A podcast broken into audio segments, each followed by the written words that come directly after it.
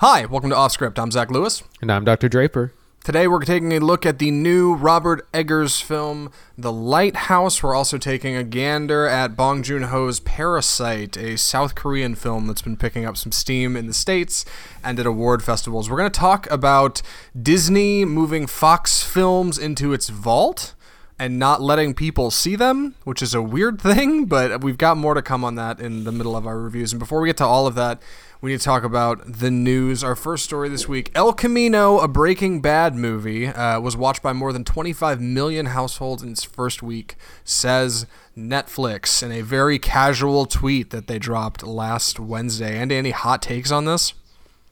Well, it shows that th- there was a real demand for more Breaking Bad material. Uh, we both saw it here for the show. Um, people are still I- into the show and they they're interested in stories. And again, I've predicted that we might see some more Breaking Bad films, and this is definitely a good sign that we might go in that direction.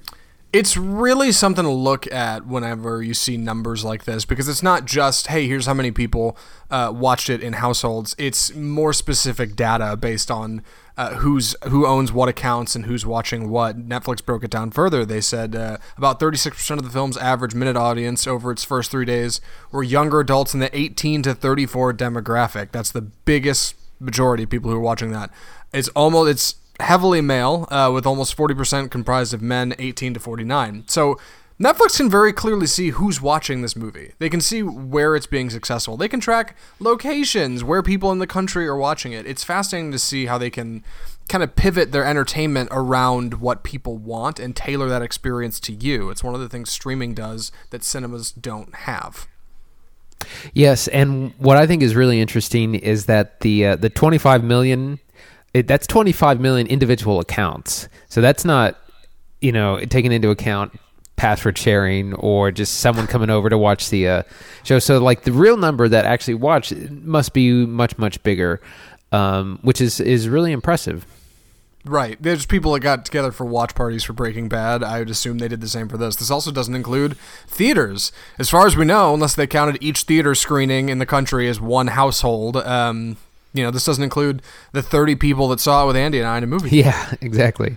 So it's an interesting stat, right? On the one hand, it tells a lot about our audience. On the other hand, we don't know everything. Um, I, you know, Netflix is going to do what Netflix does, but it's worth kind of keeping in mind that whenever you watch a movie on a streaming service, all that data goes somewhere. Somebody's keeping track of that, and and and that adds up to ideally better entertainment and better films and movies like El Camino, a Breaking Bad movie. So I guess it all comes out in the wash.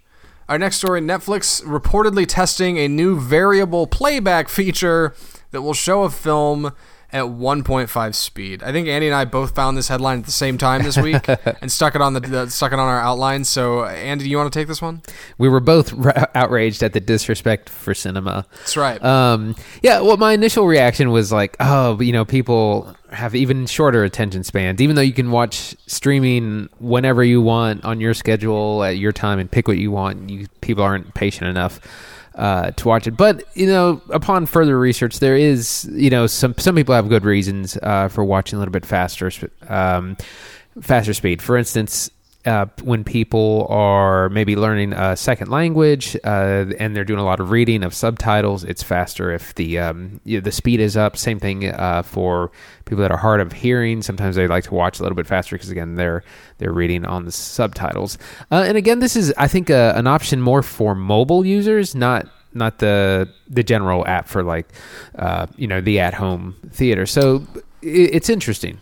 Yeah, and you're right on the money with mobile users. Uh, where this popped up were users on Google's operating system, Android. They said that their Netflix would have an option to play playback video at variable speeds. You could play it at double the speed you normally watch it, or triple the speed you normally watch it. The idea is, of course, inspired by things like podcasts and audiobooks, where you've always been able to move the needle on audio formats and listen to it a little faster than normal. But when it comes to visual, when it comes to video and film, usually we kind of stray from that. We don't try to watch things faster than they're intended.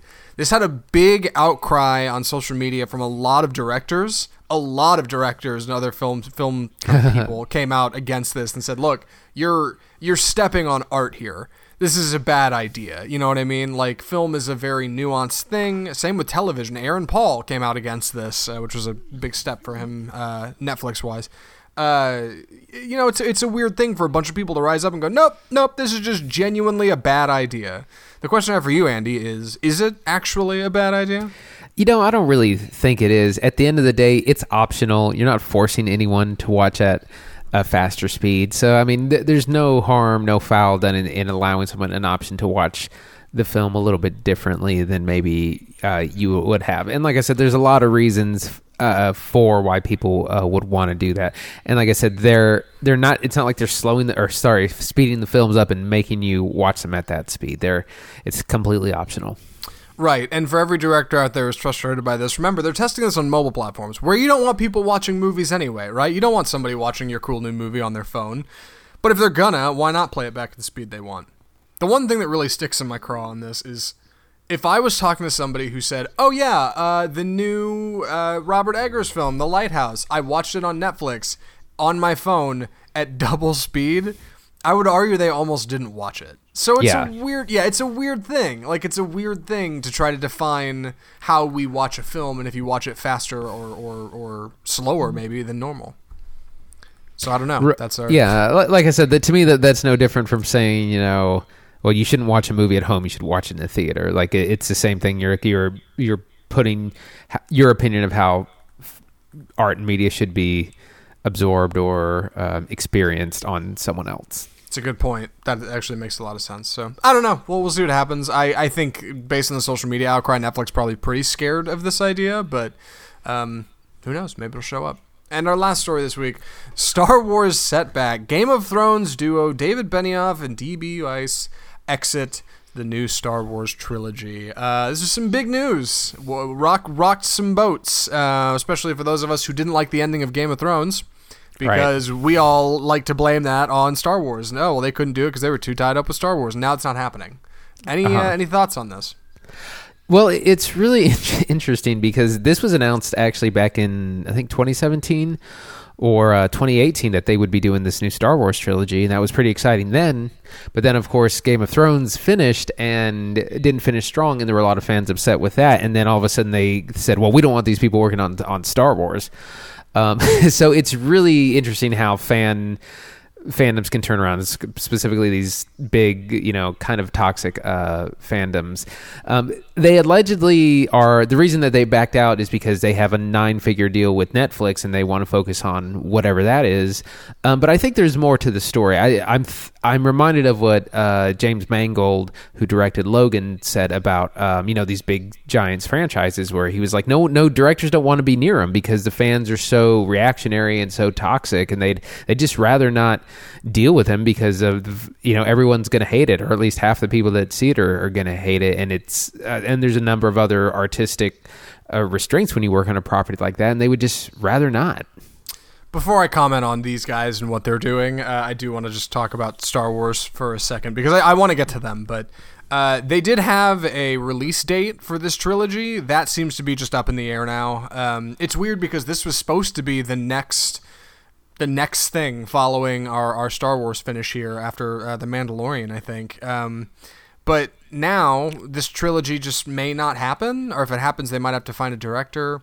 There's a lot of other Star Wars projects going on. There's The Mandalorian. There's this Ewan McGregor series they're supposed to do. Uh, Disney Plus is going to drive some things towards the IP, but it's weird that like they pretty much announced like we're doing this thing, and now suddenly they're not.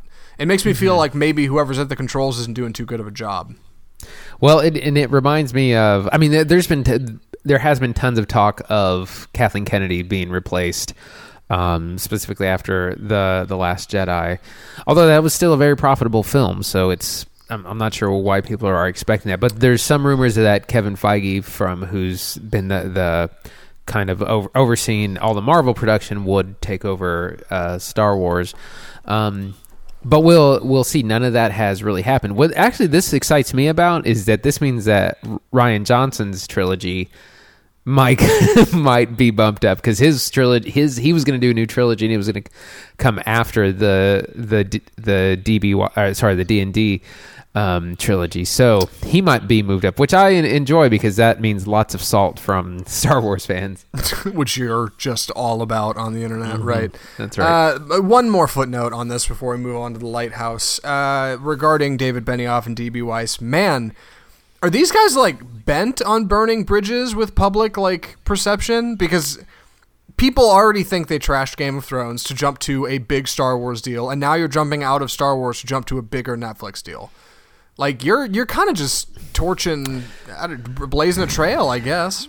Yeah, I mean, from from what I saw, um, people seemed to be pretty happy that they were, and this is just from Reddit comments. Everyone seemed to be happy that they weren't going to be a part of this because of how Game of Thrones ended. You know, a lot of people were saying setback. This is the opposite of a setback. people Uh, you know. If, yeah, I mean the the comments were, were brutal, so I, I don't think this is really going to hurt them. And um, I mean, I think that they're fantastic storytellers, and I think they're going to be great at whatever they do. And if it's not Star Wars, that's completely fine with me. I'm I'm not surprised at all that people are so defensive about Star Wars that they're like, "Oh, thank God these quitters aren't a part of my precious series anymore." Like, come on. I think I think Star Wars had some potential to go in maybe some strong directions with these guys at the helm. Same with with Rian Johnson. Like, who knows what it would have turned out to be? It's funny how the internet can just immediately be like, "No, no, good. We're better off without him." You know, Yeah. uh, nothing to get in the way of our our very very precious Star Wars. And with that, we should move on to our first film of the show. Uh, before we jump into this one, because I'm going to be taking the summary. Um, man, Andy, what a fun week at the movies. Yes, absolutely. Uh, I'm excited to talk about both of these films. Uh, let's jump into uh, Robert Eggers' The Lighthouse. Tell me, what's a timberman want with being a wickie? Just looking to earn a living, just like any man. Starting new. On the run. So, The Lighthouse is a story of Ephraim Winslow and Thomas Wake, two lighthouse wickies or lighthouse caretakers uh, off the coast of New England somewhere uh, in, I want to say the 1800s. I'm not sure it ever actually declares a time. Uh, Robert Pattinson plays Ephraim Winslow, our main character. Uh, Willem Dafoe, Dafoe plays Thomas Wake. Uh, Wake is an older, beleaguered uh, wickie. He's he's sailed the seas for years, and he's he's got a big old bushy beard. He's got a real thick accent. He's seen it all, and he's the caretaker of this lighthouse. Robert Pattinson plays Ephraim Winslow, his new caretaker, who's very new to the seas. He comes from Canada, uh, in up up where the timber is, as they say in the film. He's got a very New York accent. Uh, he is new to this whole thing, and the two of them are locked in this lighthouse on an island, or they're just on the island, I should say. They're not actually locked in the lighthouse uh, for four weeks together, and they have to get along. Uh, the film is iconic, I think, for its presentation. It, it is in a 119 by 1 ratio, which is almost perfectly square. Uh, it was shot on very old lenses and black and white film. It was made in, as, in an authentic way as possible to present uh, the story of these two men kind of hanging on to each other and their sanity on the edge of the world. Uh, Andy, what did you think of The Lighthouse? I was absolutely blown away by this movie. I, I did not know what to expect. I know we were both very excited to go see it, um, and I knew that it was you know another auteur at work, but it, it was really pretty mind blowing in a lot of ways. The uh, the the story, the symbolism, the cinematography, the acting like these are incredible performances by both actors, um, especially by Willem Willem Dafoe. And there's so much in there. I've been asking myself, you know, what's this about? And I've been reading articles and because there's a lot of things that are fairly plain and straightforward, and then there's lots and lots of symbolism and lots of ambiguity to uh, kind of talk talk about and and surmise afterwards. And so, yeah, I really loved it. I was really blown away. Yeah, I I feel the same way. I, I was stunned by how much I enjoyed this movie. And I remember saying on the show, I was so excited. I was worried I was I was overexcited and that I was going to be disappointed because I was I was way over the moon about how good it was going to be. Um, I didn't feel that way at all. I, I was incredibly pleased with this movie. I was I was glued to the screen. Uh, being that it only has two characters in it is very much a character drama, and watching these two men bounce off each other with this incredible chemistry uh, while also trying to stay sane in an environment where most would not uh, is fantastic. Like this movie really takes you on some twists and turns. I, I kind of left the summary uh, vague intentionally. The less you know about where it's going, the better. There's a reason the trailers are vague. Um, man, what a ton of fun. Uh, I'm excited to talk about it. So, I think the first place to kind of get into this is our characters, right? Right. Uh, Robert Pattinson and Willem Dafoe. What did you think of them? Um, re- really incredible performances. But as far as the, their their characters, so Robert Pattinson is a very like he's much younger than Willem Dafoe's character, and he's kind of the the lackey. Like he's going to be he gets ordered around. He has to do all these kind of like manual labor and and hard hard and dangerous chores. And um, he's not allowed to uh, attend the light. Like Willem Dafoe is very protective of the lighthouse, of the light itself in the lighthouse. I mean, only he kind of works it and guards it uh, and and they're very different. Uh, he doesn't want to. Uh, the younger uh, Ephraim Winslow, he like he doesn't want to drink. The in an early scene, they they sit down for a meal, and uh, Willem Dafoe keeps trying to get him to to drink, and you know, drink, come drink with me, let's have a toast, and he just he won't for for the longest time, and they they kind of go back and forth, and he kind of slowly uh, breaks. He's like, okay, there's a whole lot of like gaslighting like that in in the movie by the old, older character of like, this is what you should be doing. Listen to me. I'm old and experienced. How dare you? Right, you've you've got these two characters bouncing off each other uh, in such an it's like it's like an odd couple comedy, right? Except it's not all that funny for that long and starts to get real serious. Uh, and these two are, are just stuck with each other um, with few outside forces other than kind of their own delusions to guide them. Uh, Willem Dafoe's character looks down on young Winslow. He, he thinks of him as maybe a younger version of himself, right? Like a young lad trying to get into it. And so he has him kind of doing all the physical labor, and you're going to listen to me and you're going to do what you're told. And, and maybe someday you'll, you'll have a big lighthouse like this one I watch. Um, Winslow, on the other hand, played by Pattinson, looks at Dafoe as, as a drunk and an old man who's washed up and doesn't know what he's you know he's he's babbling and doesn't know what he's talking about and he's certainly not Yes. helping with the absurd amount of physical labor required to keep this place running on this rock that is just ba- batten like beaten by the waves. Uh, battered was the word I was looking for. Battered by the waves constantly. Uh, the weather is terrible in this film.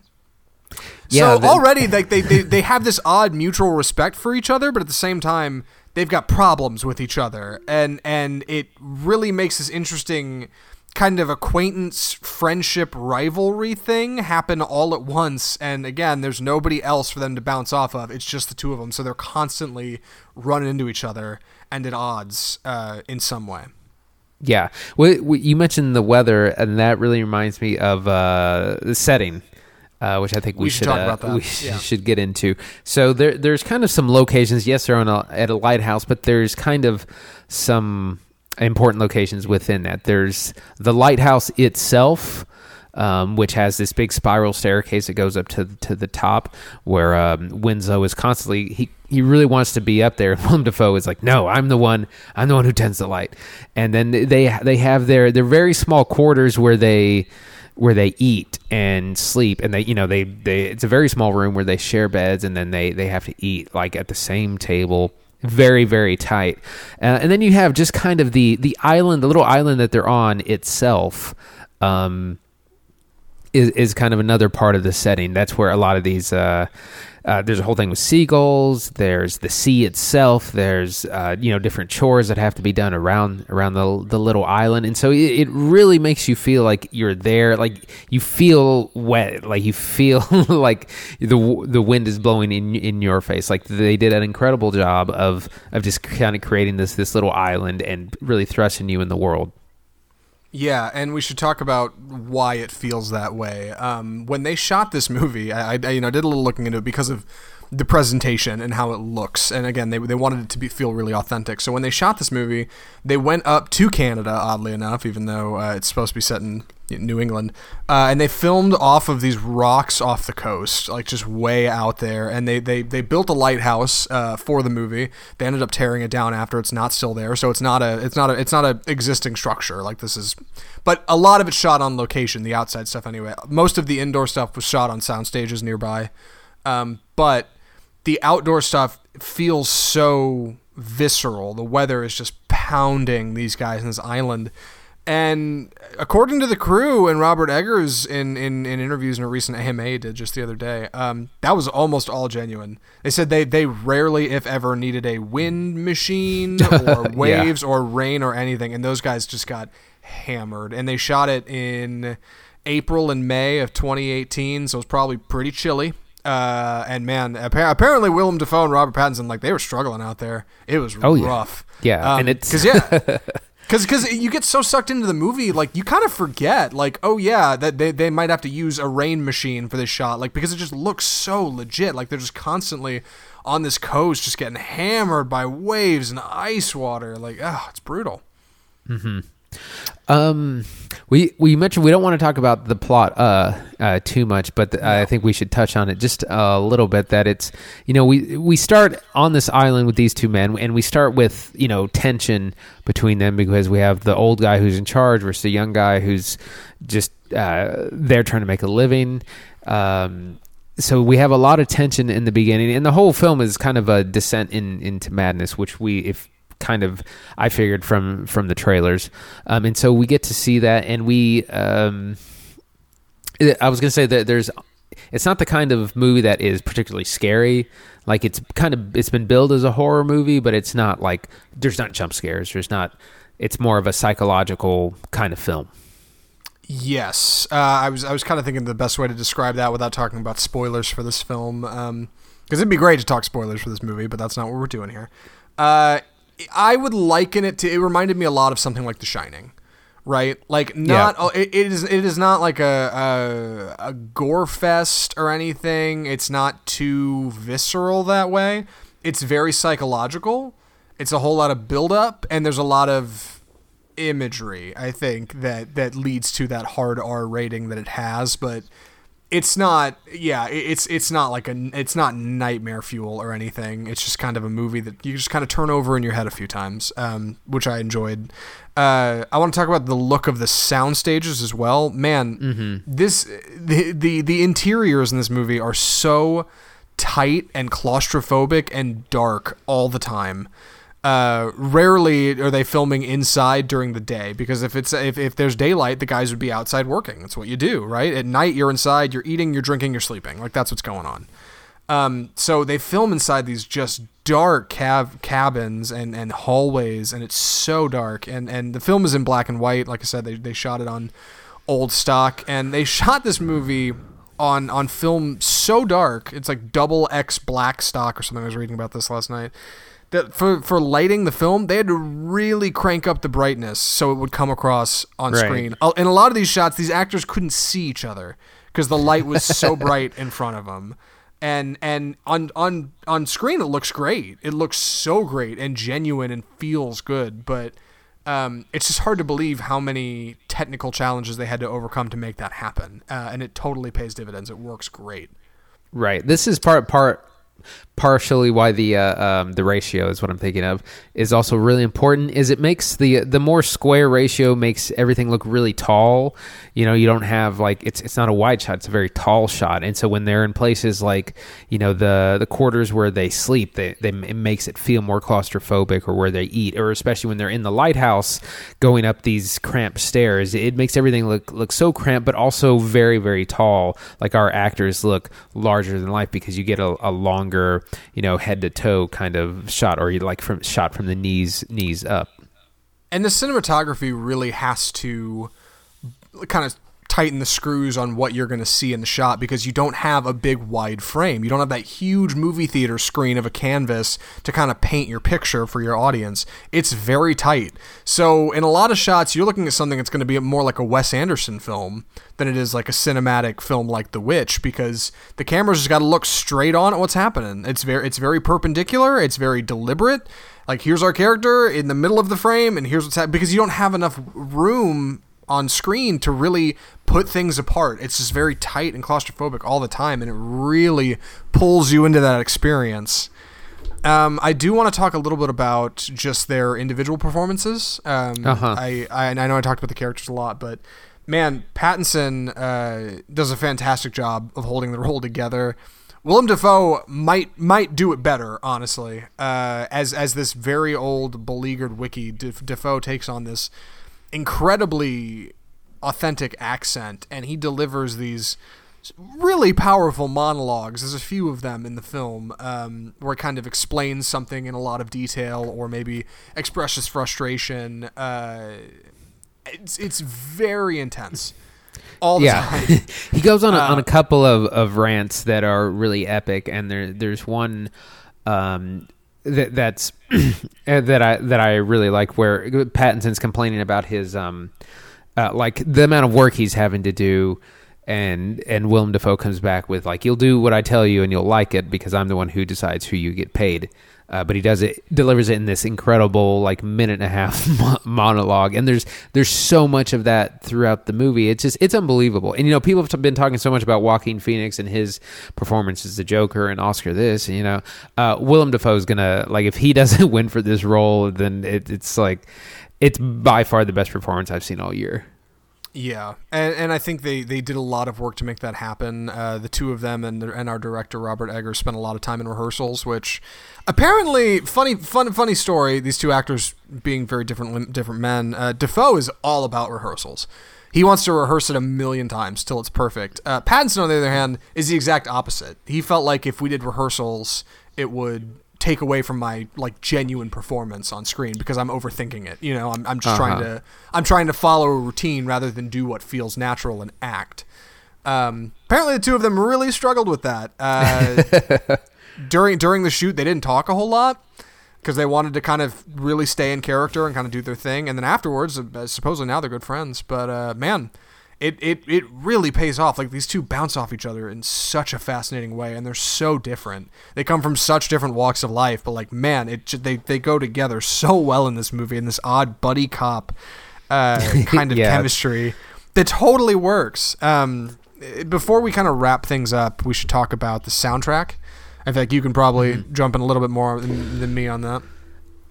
Yes, I I really like the the soundtrack. I'm ha- I'm actually kind of forgetting a lot of it now, but I remember in the moment um, really liking it. Again, very similar to like how I like the soundtrack in the Joker. It's very moving, very string heavy, very much about uh, you know. It's not like there's themes or things you're gonna hum. It's it's more about depicting the mood in in the moment. Uh, and th- there's this big and again the soundtrack bleeds into just the sound design itself. There's this uh, kind of recurring a sound of a foghorn from like the the ship that kind of comes in and out and it it blares and that kind of gets mimicked in the sound or sorry the score itself Yeah, our, our cinematographer, just, our cinematographer, our composer, I just had his name up and lost it. Apparently, he is very familiar with a lot of different, like a wide range of instruments. And for this film, he just like the way they shot it, wanted to use stuff that was genuine. So they're using old foghorns to produce sounds and really old instruments to like really get things that feel period appropriate. And the soundtrack works so well because it's so much stronger. Uh, in response to the limited visuals. Um, you should go see this movie in a theater if possible. Like don't don't wait for it to come home.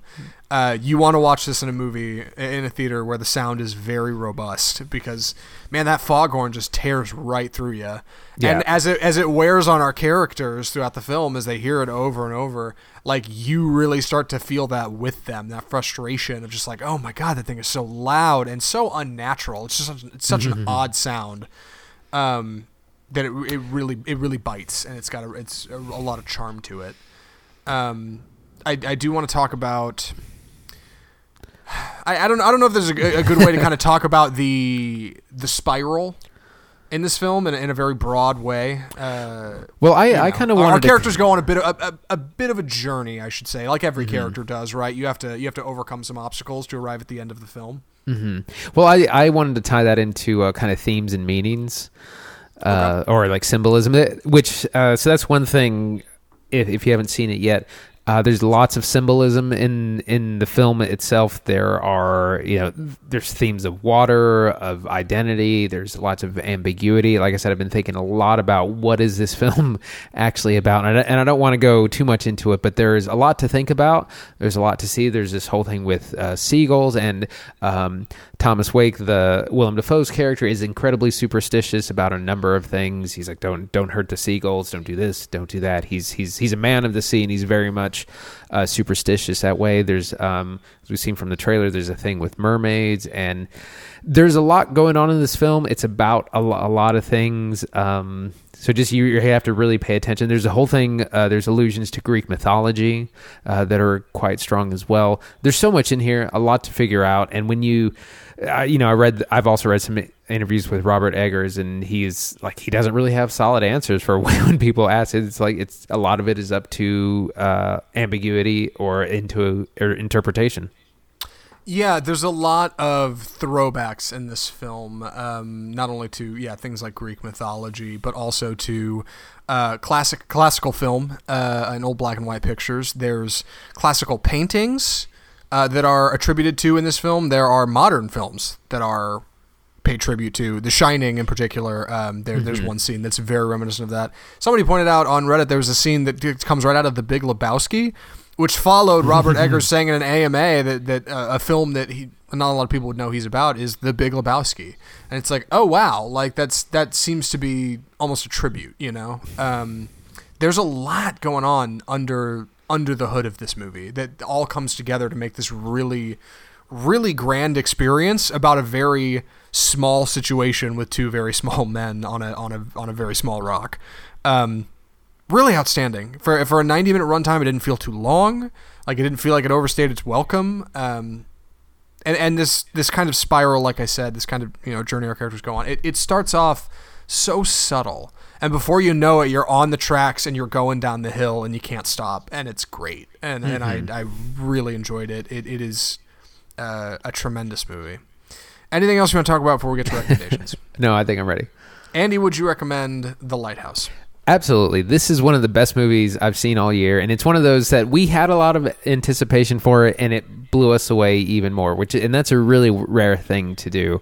Um, I think this is a new classic. I think this is a film you could watch a hundred times and still have questions about its meanings and its themes and, and its characters. So, highly, highly recommend. I'm in the same boat. Uh, this movie's tremendous. Uh, it's really good. It's not for everybody. I think there's there's a large group of uh, a large chunk of the population that would not be into this movie at all. They would think it's super lame. I think you have to watch it under certain conditions. If you watch it at home with the lights on, you're probably going to think it's dumb. Like, you really got to get into the zone for this movie. Almost like I would say something like The Shining or how I felt about last year's Mandy. Like, if you if you have the opportunity to watch this, go see it in a theater. And if you can't, watch it at home with the lights off, late at night with your phone far away, and just get pulled into like what this movie's doing. And I promise you won't be disappointed. It's a ton of fun. And with that, we should move on to our next segment. I'm going to be taking the headline on this. Uh, this is The Death of Cinema.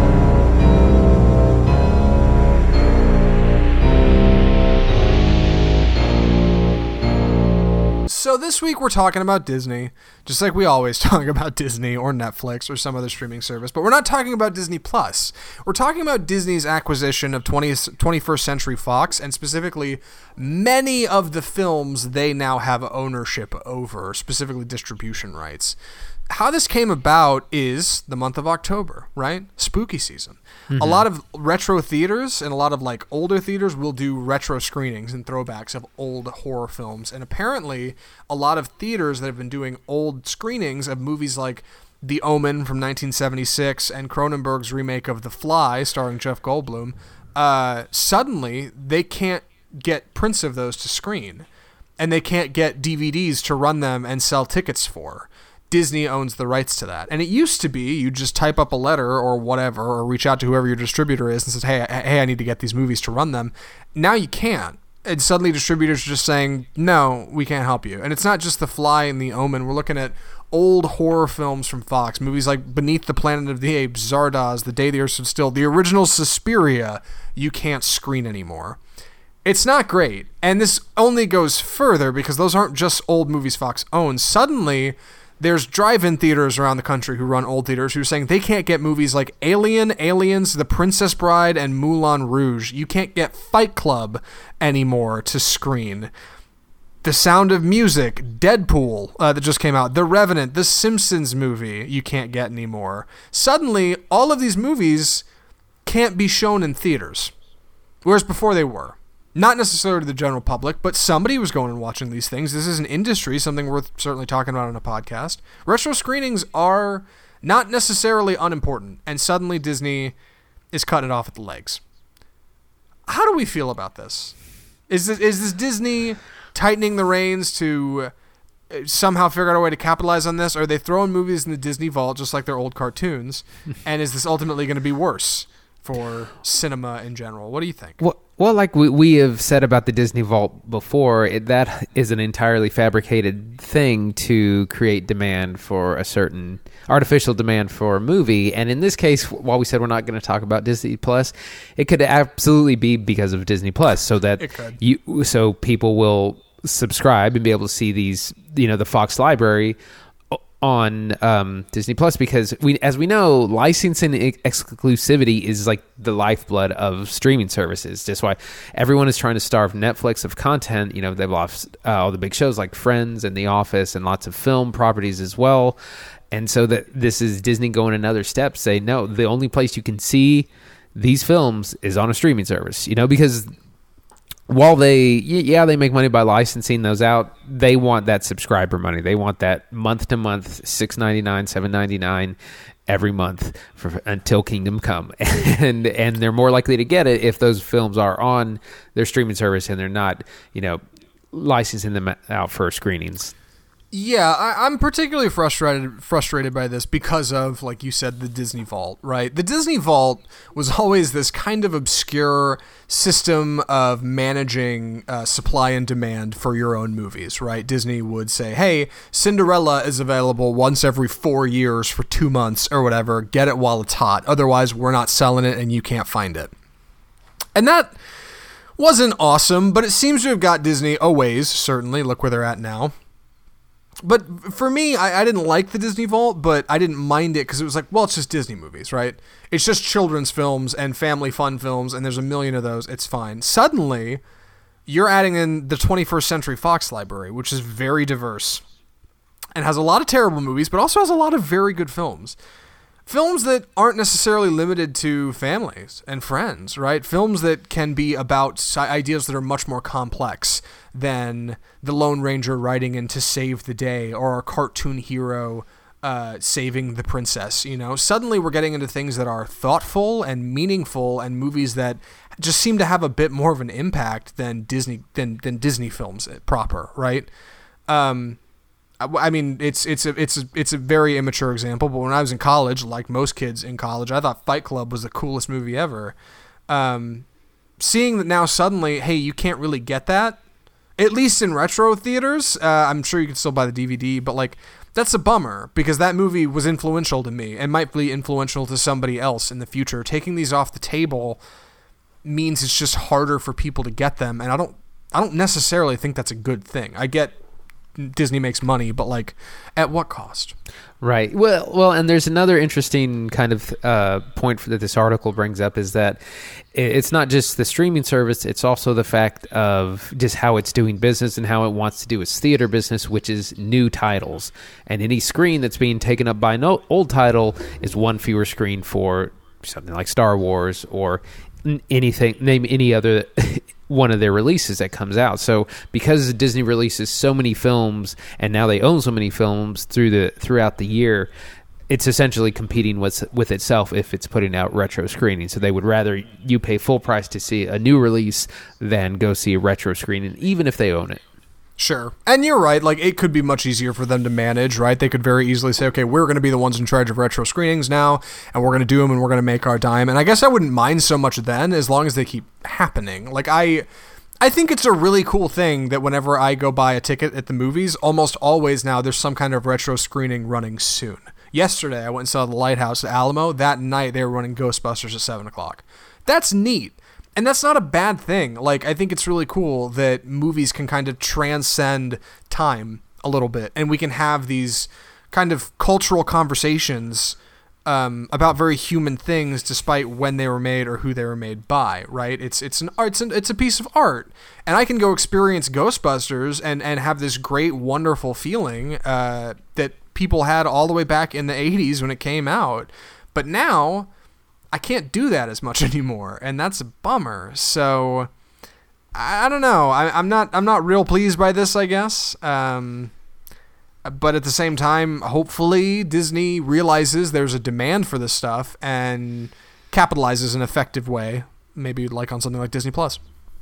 Right. Yeah, it'll be interesting to see what happens down the line. Like you said, in for the in terms of art and bold cinema and things like we've seen. You know, we went and saw The Shining, and we've seen 2001 in this in the theater. I, I definitely am a big fan of retro screenings, so it, it's a little worrying that a lot of these big hits just won't be available because it's like I said, they'd rather make sure they they have a new release and are pushing out, you know, Sony or Universal or any of their competitors. Sure. A call, I, I think I think ultimately this is a cautionary tale um, on both sides, right? On the one hand, small theaters, you know, they they they they probably survive on retro screenings. You know, I know places like the Texas Theater, like that's a really big part of what they're doing. That's huge. You know, and that little that extra six hundred bucks or thousand dollars or whatever that they get from running retro movies that week, like might be enough to keep them open another week.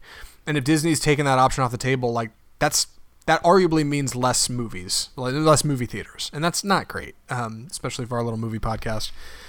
On the other side of the fence, uh, Disney might love this Disney Vault idea, but I don't know a whole lot of people who are under the age of like 21 who are innately familiar with most of the Disney library. Most of them don't know it. Most of them haven't seen these movies because how mm-hmm. would they? You couldn't go buy them back in the day. You couldn't go get Cinderella or Snow White, so they just never saw them. So Disney might have capitalized on a generation who's familiar with their films, but you've also alienated a lot of new kids who haven't seen what you're doing yet. Mm-hmm. So just a, ca- yeah, cautionary tale, you know, where, wherever that might go. Yeah.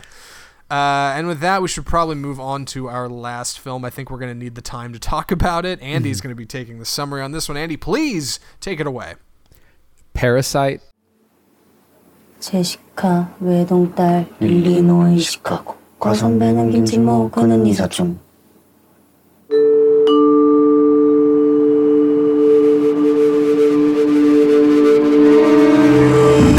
so this is the latest film by Korean director uh, Bong Joon Ho, who previously did uh, Okja on Netflix, which we reviewed on the show, as well as Snowpiercer, and was also uh, really well known for a horror film called The Host, uh, which I never saw actually, but I've heard excellent things anyways, his latest film, Parasite, we've heard a lot of buzz about, and it's a story of a poor family, uh, the the Kim family, who lives in poverty. They have this, they live in the kind of this basement apartment in Korea, and one day the their son. Uh, sorry, there's a lot of names to uh, it, to see yes, her. It's true. Um, who is uh, Kiwoo Kim? He Oh gosh, there's so many names. I'm gonna mess up the names. Anyways, uh, he, honest, honestly, I when I was thinking about this rundown, I was just gonna call them like the father, the son, yeah. the mother, the daughter. Like if you want to just go to that, it's fine. It's a foreign language film, Let, right? Like it's. Let's do that. Yeah, let's. I feel bad for doing that, but I, I have Me to too. practice these names. Anyways, yes. the son gets the opportunity uh, to go and tutor a wealthy family uh, to tutor their daughter in English. a friend of his is going to study abroad. He needs a replacement, so he says, "Hey, you know, you can come teach these people." And he says, "Well, I'm not. I'm not a university student. I don't have a you know a degree or any of that." And he's like, "Oh no, just they're wealthy and and simple. You know, they're gullible. Just just look the part, and you'll be fine." Um, so the son gets in he meets the family. He impresses them with with their uh, le- with his lesson, his command of the English language, and his teaching methods. They immediately sign him up for come three days a week, uh, teach our daughter uh, English. And so he's you know got a good thing going, and then you know they discover that the the rich family also has a son who's who they think is like an artistic genius, but he needs he's a, he's a handful and he needs an art teacher. And he says, "Well, you know, I have a friend of a friend of a friend who's an incredible art teacher. Let me bring her. This is of course his sister. So she so she kind of forges her way into the family as well and gets hired and uh, looks after the kid and and helps guide his art. And so eventually, what you have is this big con going on where this poor family gets completely employed by the very wealthy family, the Park family, um, and you have w- the beginnings of, of, kind of a dark, dark comedy. That's our main setup. Um, the whole family kind of running this con on this uh, wealthier family, and it, that's our setup. I'm, I don't want to say too much more. Uh, I'll, I'll wait for my opinion. Zach, what did you think? Um, Man, I, I it, it's important I kind of preface this. I'm coming in real hot after seeing this film. I have not had time to process. Uh, I I drove straight from the theater to come do this podcast, and I was still an hour late. Andy was cool enough to keep recording with me, so um, my thoughts are very fresh on this movie. I, I haven't had time to really sit on it, and with that uh, disclaimer, this movie is great. Um, I, I don't mean like oh yeah it's, Zach says it's pretty good. Go to the theater and see it with your friends. I mean great like you think of great films.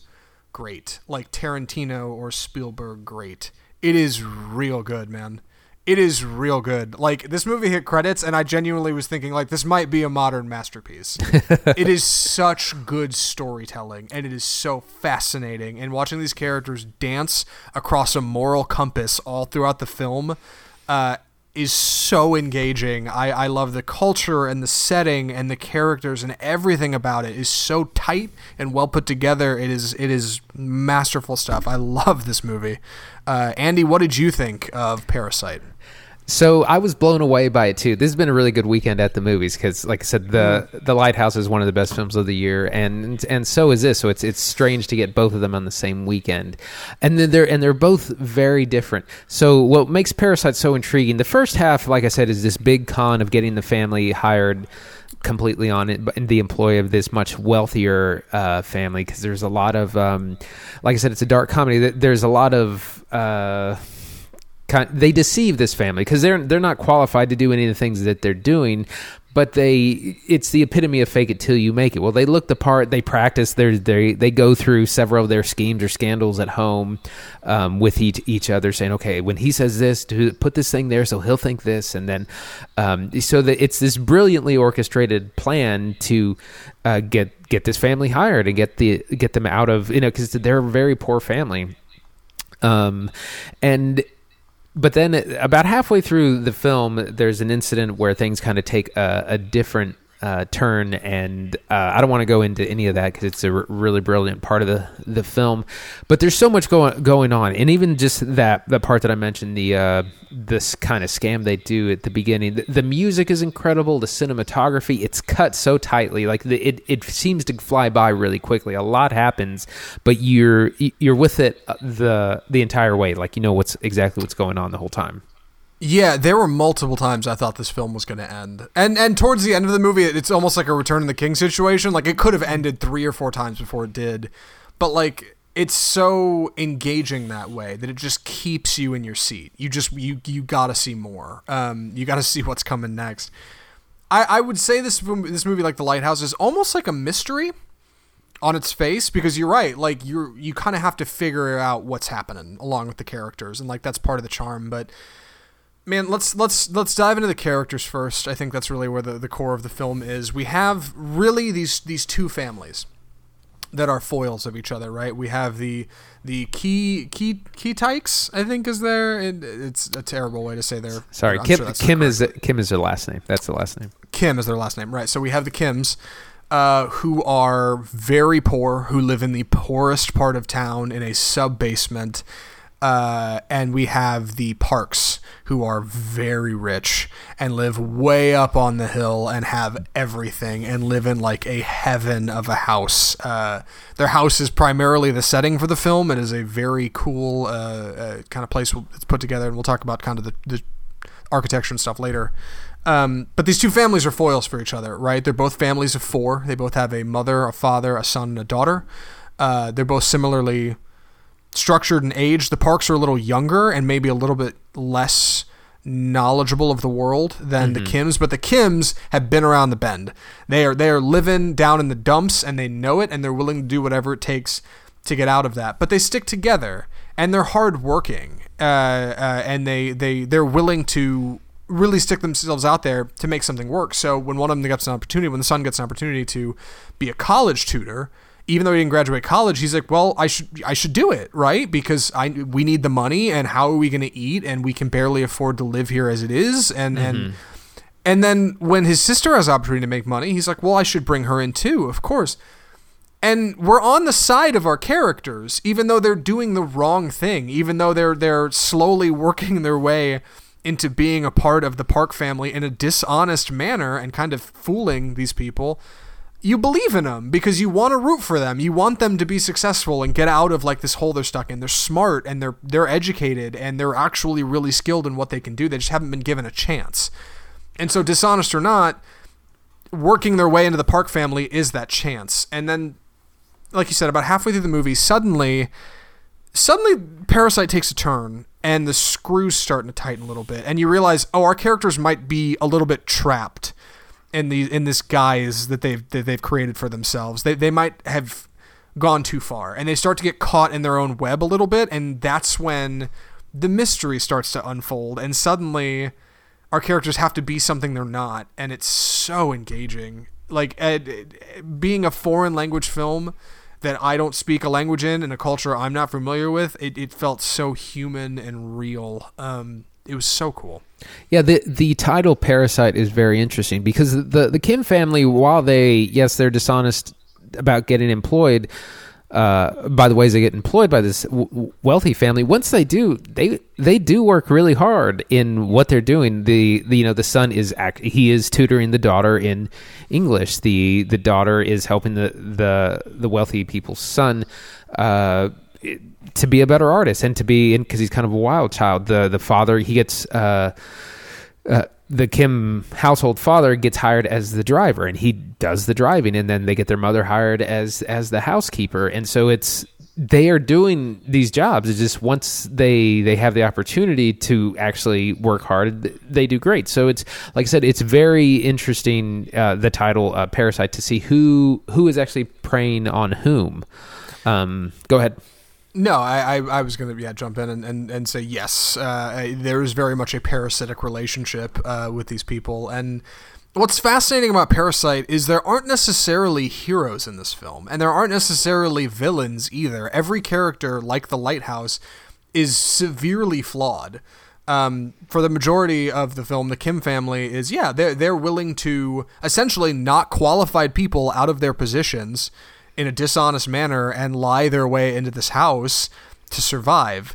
That's not a good thing that they do that, but they work hard and they're devoted and they have a plan and they stick together and they're family through and through. And like that has moral value. So you believe in them even though they're doing the wrong thing. The Park family, who seems like they're getting taken advantage of for their goodwill, on the one hand, you kind of feel sorry for them. On the other hand, like there's some pretty clear like class uh, divides there and and unintentionally or not, uh, it's made clear that the Park family kind of has some hot takes about people who live in poverty, uh, and and that ends up being a real sticking point throughout the latter half of the film. Um, not anybody's really good in this movie, and nobody's really bad either. You're kind of left to figure it out on your own, follow your own moral compass. Yeah, inequality is the uh, is the villain here, and it's very much about economic inequality and class warfare, but it's also about just the inherent inequality that happens between uh, you know wealthy and non-wealthy people. About this, like I'm better than you, or I own you because I have more money, and like you know it.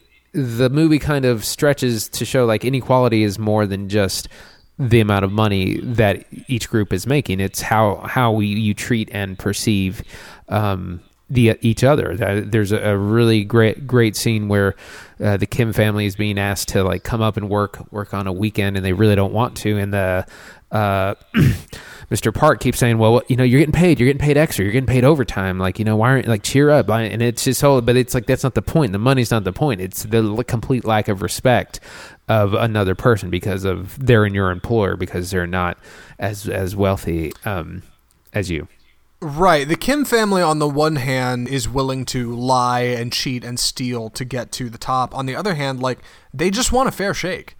They just they just want to be treated like everybody else. You know, they they, they have just been downtrodden, and and despite their efforts and how hard they work and how smart they are, they just can't catch a break. And like that's ultimately all they're chasing here is just to be treated the same and they they they find that it's it's particularly challenging to get there especially when you lie cheat and steal your way to the top. But i i so much enjoyed how again human it felt. I, I wasn't stuck on it being in uh, a different language. Normally foreign language films i struggle. This one though the script is so tight and the screenplay is so good that like you don't really get stuck on culture. The setting is so unique in being south korea.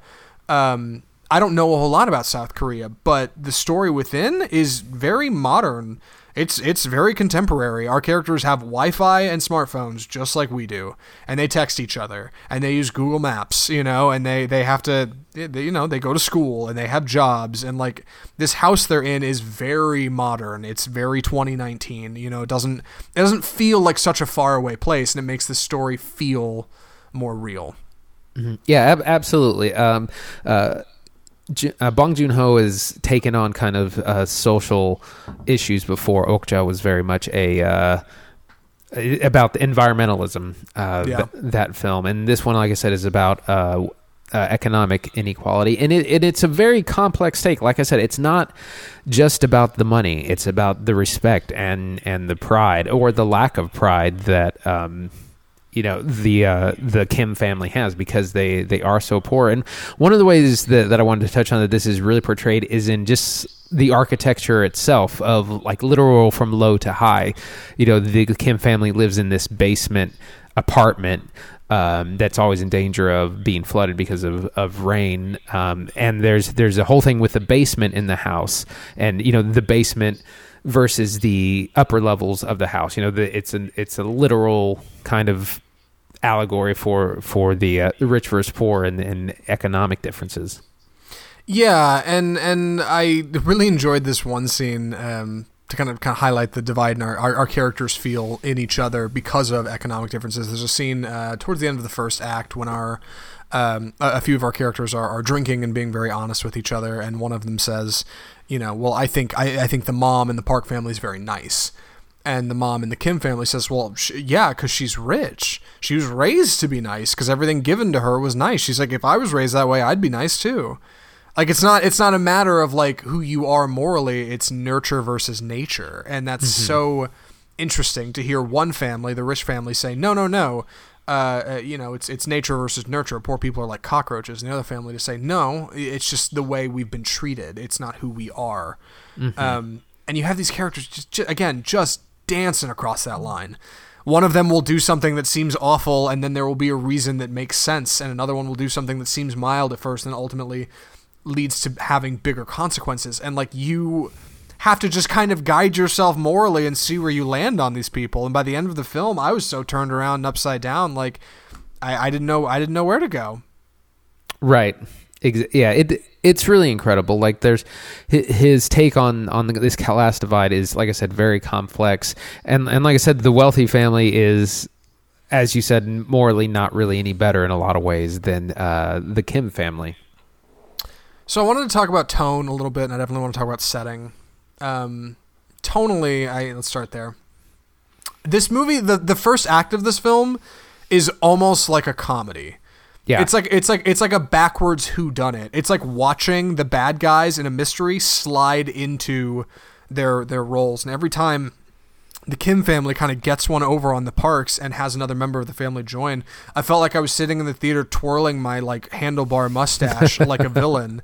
And it's so satisfying to watch because yeah, it's that it's that class divide. It's it's it's the underdog getting in, getting theirs. You know, hey, I'm I'm punching up to the first class, you know, and I'm I'm making it happen. And it feels so great. There's times I was watching this film and grinning and laughing even at some of the things that are going on because it plays like a comedy and then like the lighthouse about halfway through it just it just starts to turn a little bit and you suddenly things start to come to light that weren't apparent before and suddenly there's more going on under the scenes and our characters have to deal with it because they're in this position now where they're they have no choice. In order to maintain their lifestyle and what they want they're forced to engage with this problem that really they're not qualified at all to have to solve. And suddenly parasite takes a very it takes on a very different role and it's suddenly suspenseful and mysterious and there's action and it, it turns into a whole thing and like man it totally pulls you into that second and third act. Like it really grabs you and drags you along. Like well if you thought that comedy stuff at the beginning was fun wait till you see this. Yes, I uh when I was watching it, I am a big fan of Chan Wook Park, who of course did uh, Old Boy and a number of other uh, South Korean classics. It, part of the film looks like something out of one of his films, and if you're familiar with with him, you'll know what that means. Very intense, very high energy. I don't want to get too much into it because it's so good, but it, it definitely there are t- big tonal shifts, and and like I said, they they work so well. And uh, the last thing I kind of wanted to say was, you know, we've mentioned that this is about class warfare. It's not just rich versus poor, but it also shows how this want for a better life often turns the poor against the poor. Like the, the class fights within itself for scraps of the table. Right. Um, I don't know if there's a way I can talk about that without getting into where the film uh, starts to go. So I'll I'll agree with you and move past that. But yes, totally. Um, I want to talk about the house for a second. It, it is as much a character as it is a setting in the Yes. film. The, the house is is uh, like the Overlook Hotel in The Shining. It, it is where most of the film is happening. It is a fascinating place. It's developed by, in the world of the film anyway, it's developed by some uh, eccentric developer who really has created kind of this beautiful canvas of a place to live that's so desirable to people like the Kims. To the Parks, they almost take it for granted. This is just you know the place we live, but to the Kims, this is paradise. It is it is somewhere with a backyard and a fence. You know where where you you can be yourself and experience the world as you want and. The Kims really get drawn to that more so the house than like the actual family and their lifestyle. I think, and that uh, is an interesting turn. Yeah, because the first the first act is so much like family uh, against family here. The second act really kind of steps away from that and, and looks at the bigger picture. Yes, I sorry, I agree. I don't I don't really have much more to add. Uh, right, right, right. Yeah, I know. We're, we're kind of running out of steam on this. Uh, the soundtrack is good. Uh, I, I don't want to say it's forgettable, but I, I was just so focused on the visuals. The cinematography is fantastic. It's dark and it's locked down on a tripod like a David Fincher film. It, it, it it feels like an auteur kind of experience, like you're watching a Tarantino or an Edgar Wright or a Spielberg, like somebody who's really, really nuanced and knows what they're doing behind the camera, and it shows. The presentation's outstanding. I think we should probably move on to recommendations if you don't have anything else to add, Andy. Yeah, I think I'm ready. Andy, would you recommend Parasite? Uh, absolutely. Again, two in a row of uh, high recommendations. Uh, this is I haven't seen a lot of foreign films this year, but this is definitely uh, the best one. It's an incredible film that takes on a tough su- subject in a complex way, and I'm always talking about this when when someone does want to uh, address some sort of social justice. Is you know how subtle and how nuanced can you be, and not just beat beat people over the head with this is wrong you, you know and this is what this film does. It makes you really think about these class divides and uh, the people on on both sides. And on, on top of that it's like i said the first act is very much a dark comedy. It's brilliantly edited. There's great great performances good music and it's like i said the, then the second and third acts um, are really something special. So i, I definitely highly recommend uh, that you go out and see it Yeah, same here. Two thumbs way up. I think this one's a lot more accessible than something like The Lighthouse because it's not necessarily as niche in its presentation. It's, it, I I guess if I had to put it in a category, I would say it's more like a thriller and a drama, uh, definitely with some comedy added. I wouldn't say it's like a hard horror, and I, I wouldn't necessarily say it's a hard mystery either, but it's a film that really, really gets you thinking. Um, it's really engaging. I, I again, I think the language is not too much to come over. It feels like a very natural story. It, I, watching this at some points, I was like, this is probably going to be remade in America at some point, right? like somebody's gonna, just going to do this again, and it's going to not work nearly as well. But uh, two thumbs way up. This this movie's really cool. Keep an eye out for it on the top ten list uh, at the end of the year.